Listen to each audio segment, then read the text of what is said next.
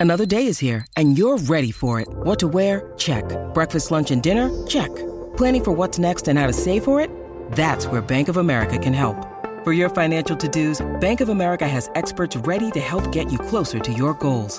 Get started at one of our local financial centers or 24-7 in our mobile banking app.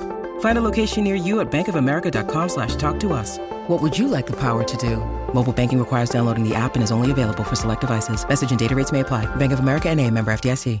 Mother's Day is around the corner. Find the perfect gift for the mom in your life with a stunning piece of jewelry from Blue Nile. From timeless pearls to dazzling gemstones, Blue Nile has something she'll adore. Need it fast? Most items can ship overnight. Plus, enjoy guaranteed free shipping and returns. Don't miss our special Mother's Day deals. Save big on the season's most beautiful trends. For a limited time, get up to 50% off by going to BlueNile.com.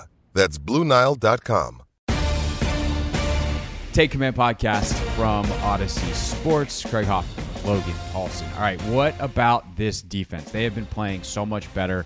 Uh, and, you know, I'm, I'm anticipating Benjamin St. Juste getting the start over William Jackson. Uh, Jackson DNP. Actually, no, sorry. He was full in the estimated uh, walkthrough on Monday, knocked down to limited with the back injury. Plus, Ron has said this has nothing to do with his back, that he's he's just been demoted. So we now have you know that kind of new structure defensively. But I'd also imagine uh, run structures are going to be way more important this week. The Bears, uh, the Bears offense is, oh, buddy, it's uh, it's not good. Yeah, it's not great. I think they are a run first team and I said this in an article I'm writing for uh, commanders.com, is they are a run first team out of necessity as opposed to Tennessee, who does it out of choice, right? They have to be a run first team. And, you know, they do a good job running the football. They have two backs, uh, David Montgomery and uh, Herbert Khalil, who are good physical very dexterous runners and are fun to watch. Their whole line is kind of a bunch of no-name dudes, but they're playing well together. I think the a huge loss for them is the loss of Cody Whitehair. He was their left guard, and he was really, really elevating that group. And so he got hurt against New York, and then obviously in the game against Minnesota, their running their rushing total dropped through the floor if you take away Fields' run, running or rushes, excuse me. And I think he's a big part of that because he was getting he was just he was maybe the best guard that we've watched this season. And keep in mind we've watched games with Nick Martin and things like that. So um, his loss is going to be huge, and I think it's affecting how they run the football because they are you can tell they're very well coached at running the football. Their angles are good. They're they use a fullback quite a bit, which again is it's an important variable because Jamin historically has struggled when there's a fullback in the game fit and runs because you can add gaps plus or minus very quickly. So uh, something to consider. I don't think it's the most important thing, but um, but I do think that they're they're they're good in that way. You know, they're physical. They understand angles. They understand double teams. Uh, in pass protection, they're not great. And I think a huge part of that is that Justin Fields is just not playing good football. Like to put it as succinctly as possible. Like he gets right. back to the top of his drop and it's a two man concept and he is staring at something, but he's just holding the ball back there, looking off into the distance. And you know, in some ways, I'm I, I, look back to the 2021 draft and I'm like, man, thank God they didn't trade up for this guy. Like that's how poorly he's been doing. Wow. You so, know? like a lot of people in Chicago are like, I don't know, are these coaches good scheme? Are they helping Justin Fields? You're watching it going like it's all there. It's Justin's, there. Yeah, yeah. Fields got to make the throws. He's got to throw the dang ball. Like it's you know they they you know like there was one there was one play I forget who they were playing. Was it Minnesota? I've watched a lot of football. Minnesota. Uh, Minnesota is their most recent game. Yeah, maybe Minnesota. They're running like a pylon, so like a deep corner, like to the the coaching point is run to the front pylon of the end zone. Right. So a very high angle coming out, and then another corner underneath. And there is so much grass, so much space, and like he's obviously open even before he makes his cut, and he's holding the ball, and he ends up taking a sack on the play. And so I, there's some statistic he has been sacked, and he's been sacked or scrambled more times than he has completions for the team right? Yeah, Which I think that was not, true going in. I don't know if it's whatever true it coming yes. out of the game against Minnesota because he actually like completed some balls like uh, twenty passes or something. Yeah, yeah but I, that was true going into the game against Minnesota. He did go fifteen of twenty one uh, for two oh eight, which is his season high. Uh, yeah. Also had a touchdown, no picks against Minnesota. Yeah, and so I think, and even when you watch those those plays, for example, in that game, it's it's there's a little it's labored for him. You can tell he's having a hard time seeing it. And Minnesota was up 21 to 3 at some point in that game and they kind of slowly crawled back. I think they took the, their their foot off the gas a little bit too early. But so to me, the the most important variable outside of stopping the run is just keeping him in the pocket. Like, cause he wants to run around and he makes like some Russell Wilson s kind of off schedule type throws where he's running and he's scrambling around. Their defense is all confused. He finds a guy who's wide open. That was that's what happened in Minnesota. Finds um, Pettis who's wide open on the far far right. He runs to the left. Uh, Fields, and then there's a guy by himself on the right, and he throws the ball there, and he runs for a touchdown. Like that's not offensive philosophy. That's just him running around making a play. So I think when I look at what our defense needs to do, it's like keep him in the pocket, force him to beat you from the pocket because he just doesn't seem to have that. Like just for an example, like their one of their staple things they do on third down is run draws. And you don't run draws as often as that if you have a lot of confidence in your quarterback, right? And that could be a quarterback draw, that could be a running back draw, whatever it is they just are not a very confident group when it comes to his skill set, and you can tell. So if you can stop the run, keep him in the pocket. I think this is a very, very winnable game for this team. And, you know, they do have some skill guys who are talented, like Mooney has made some excellent plays on deep passes, on play action stuff. He's got great ball skills at the top of the route. Uh, but again, it just Fields has been somewhat inconsistent about getting the balls to those guys and making plays. So yeah.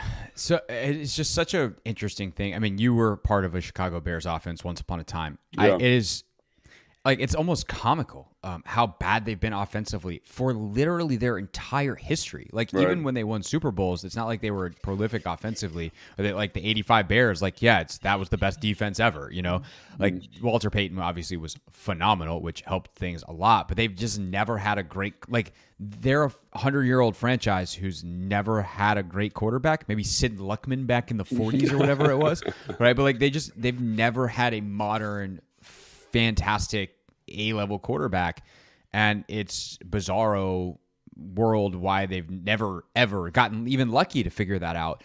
But it seems to just be the way that franchise has has had their uh, had their luck over the years. As far as Fields goes, you know, I think that is the kind of thing that like his running ability scares you a little bit, but I do feel good about the discipline and the the I mean, the, just the level that this defense has played the last couple weeks. Um, what do you do in terms of trying to pressure him? Like, do you? I guess there's kind of two schools of thought, right? Like, you he doesn't see the field well anyway. He is mobile. He's going to run around. Do you trust your athletes and guys like Holcomb and Davis to heat him up a little bit, try to make him force him into mistakes, try to get some turnovers? You know, they tend to come in bunches. You haven't you know we haven't had uh, any turnover creation in, in with this Washington defense since the week one interception. Do you try to heat him up, or do you just say like we're going to sit back in coverage and and make him throw and beat us, and we're going to be really disciplined with our rush and try to collapse the pocket and not give him anywhere to run? Like which which of those two? Obviously, you probably do some of both. Like which which do you major in uh, tomorrow night? Well, I think just because he's having such a hard time seeing the field, seemingly, is I, I might even just let Jamin just spy him because I think uh, uh, in terms of athletes that match up well with him, I think Jamin does, and I just think back to what he did against Jalen in terms of being able to run him down on some of that zone read uh, stuff, some of the bootleg stuff, like where he wants to become a runner, and I think he's that's a good matchup for this team, in my opinion, and because of the the route concepts, because of again Fields' inability to kind of um, you know put the ball where it needs to be, I think you feel pretty solid from a coverage standpoint, even if you have to dedicate someone to being a full time spy, which is something you don't see a ton of in the NFL because it does limit you from a coverage standpoint. But I think this week you might feel comfortable doing that. And I think, uh, you know, one of the things about their offensive line I mentioned is they're good in the run game, but they're not great pass protectors. And I said that a little bit of that's on fields. But I do think you'll be able to generate a rush with your front four. It's just about can the front four be disciplined enough to kind of with their rush lanes keep him in the pockets. He doesn't, at least to my eye, for through for, for sure the first four games is not trying. It almost feels like he's not trying to throw the football. It's like he's trying to run, you know. And yeah. he does like if if the shot's there, he's going to take it. But it's like it, it just so you can. It's almost like they tell him like, "Hey, take the big one or just run it." Right. That's kind of what it feels like. Yeah, hundred percent. That's exactly what it feels like. And so to me, I'm like, if you can just kind of keep him in there, don't let him run, let him kind of work through that process. I think you're going to be okay. And just about like, you know, obviously he's a good athlete. He ran a four four, all that kind of stuff. Um, and it's going to be tough to get that done, but I think you you definitely have the personnel, you definitely have the people on the roster to get that done, and especially with the te- with the way the um, defensive front's been stopping the run the past couple weeks, I, th- I, think you're going to be in a really good spot um, in terms of putting this offense, the Chicago Bears offense, in a bad position to be making plays. If there's anything that scares you about this offense, and I realize uh, based off the last ten minutes or so or whatever this has been of conversation, uh, there's not there's not a ton because uh, right. they're they're not playing well. But if you if you try to put like Bears colored glasses, whatever sure. color that is, on and be like, all right, this is what they're trying to do. And I, I'm like, if we're doing the, the Chicago version of the podcast and it's like, here's where I'm attacking Washington's defense sure. based off what we have. Like, what's the thing that scares you? Where if all of a sudden they start doing this thing, you're like, oh boy. Well, it's two things. One is that, like I said, I think they're very good at running the football. They're very disciplined, mm-hmm. and obviously the the absence of that guard I was mentioning, Cody White, Cody Whitehair, is a big deal for them. But if they can get a guy, a body in there that does a good job, they've got a big physical group up front, and they do kind of get some momentum when it comes to running the football, and they do have some kind of novel run schemes. So I do think that that's something. If that were to go, both those backs are very good. They're very physical runners. They're hard to tackle that's a little bit scary. And the other thing that's scary, quite frankly, is Justin Fields because he does do stuff that is outside the structure of normal like offensive play and it stresses the defense, right? You kind of there's this unwritten rule like the play should last about 3.5 seconds and he is constantly pushing it past that point. So he's going to stretch your coverage, he's going to stretch your scramble rules. Like he had an excellent scramble against uh, Minnesota like to end the game basically where he breaks out to the offensive left and then kind of dice it like very Michael Vick esque, you know, in terms of splitting guys and breaking angles and ran for I think it was a 40 yard touchdown. So that's the type of stuff that he does bring. He, the the the floor at the moment is very low for him, like because he's kind of screwing stuff up and not making throws. But the ceiling, he has these kind of crazy splash plays, and that the reason they're in the game against Minnesota is he scrambles for 40 yards for a touchdown, and he hits um, Pettis for like a 60 yard gain on something on a broken coverage where he's running to the left and um and and he just gets lost in coverage Pettis. So that that's the type of stuff that scares you because this this defense, for example, has been very very susceptible to big plays, right. and he seems to be able to, despite struggling to run like a normal offense and execute down to down, like you're going to have a lot of third downs from them. They're going to punt a lot but he does seem to like against the Giants, for example. They're running a play pass, and he launches, I think, a ball that is probably 65 yards in the air to Mooney. You know, he's got he's got some yeah, big play stuff to incredible him. Incredible physical tools, right? And so that's the thing about this offense. Like if if you can the the running game the running game is good. It's, it's a solid running game. They've got good players there. Obviously, they're banged up. But him outside of structure is the thing that I find terrifying because what if he does that three times in a game? It's 21, 21 to 17 like last week, you know, because this right. our offense, the the commander's offense isn't exactly lighting people on fire. Right. At least right now, see what they can do on Thursday.